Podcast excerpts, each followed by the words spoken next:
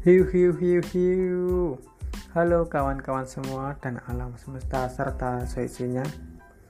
Nama saya Hamdillah Ahmad Bisa dipanggil Hamdil. Baik, kali ini saya akan berbagi podcast dan ini adalah podcast pertama saya. Podcast pertama saya kali ini akan membahas tentang pluralisme. Apa sih pluralisme itu? Kalian pasti sudah ada yang tidak asing lagi dengan kata pluralisme tapi mungkin hanya sekedar tahu ya, dan pasti kurang mendalami hal itu. Oke, langsung saja. Pluralisme dalam bahasa Inggris yaitu pluralism.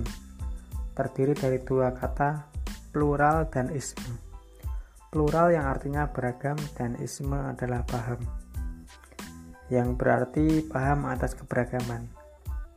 Tetapi definisi dari pluralisme sering kali seperti disalahartikan menjadi keberagaman paham yang pada akhirnya memicu ambiguitas atau sifat yang memiliki dua makna atau tafsiran. Dalam ilmu sosial, pluralisme merupakan sebuah kerangka di mana ada interaksi beberapa kelompok yang menunjukkan saling menghormati dan toleransi satu sama lain.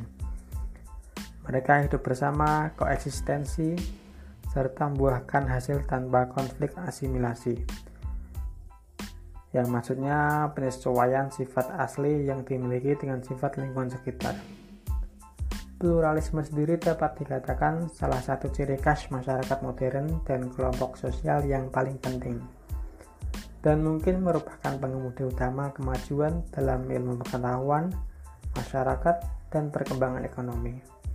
Nah, pada penjelasan di atas tentang pluralisme memiliki sifat dengan tanda kutip toleransi. Toleransi sendiri itu merupakan sifat atau sikap saling menghargai pendirian mulai dari pandangan, pendapat, kebiasaan, dan juga kepercayaan. Kalian pasti sudah mulai paham kan? Tapi pasti kalian masih kebingungan juga. Memang bagaimana sih cara membangun sikap pluralisme itu? Baik, kalau soal bagaimana membangun sikap pluralisme, yaitu dengan cara membuka pola pikir kita, membuka hati, terutama sikap untuk saling toleransi kepada siapa saja, meskipun itu sama orang yang beda ras, suku, budaya, maupun agama. Hargai pendapat mereka, hargai pemikiran mereka. Tidak usah ditentang jika itu sampai mengancam. Misalnya ada masalah tentang perbedaan pendapat, meski pendapat mereka salah dan ngotot tetap membenarkannya, pasti nanti ada peluang sendiri untuk memberi tindakan dengan menggunakan hati nurani.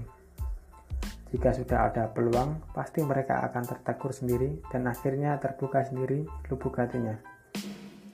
Tanpa merasa diyakini serta dibenci. Setiap manusia memiliki masing-masing penyikapan sendiri.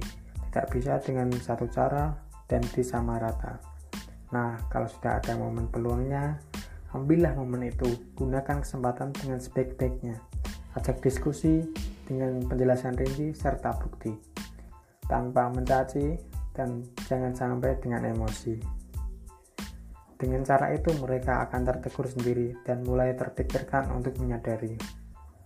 Oke kawan, seperti itulah penjelasan saya tentang sikap pluralisme dan caranya bersikap karena menurut saya sikap pluralisme itu sangatlah penting bagi kita.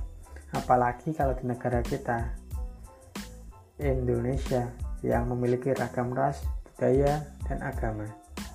Dengan sikap pluralisme lah salah satu kunci menjadikan negara kita damai, tentram, dan serta tanpa ancaman. Terima kasih sudah mendengarkan podcast saya yang membahas tentang pluralisme Baik, saya Hamdil. Mari bangun sikap pluralisme pada diri masing-masing. Kita setara.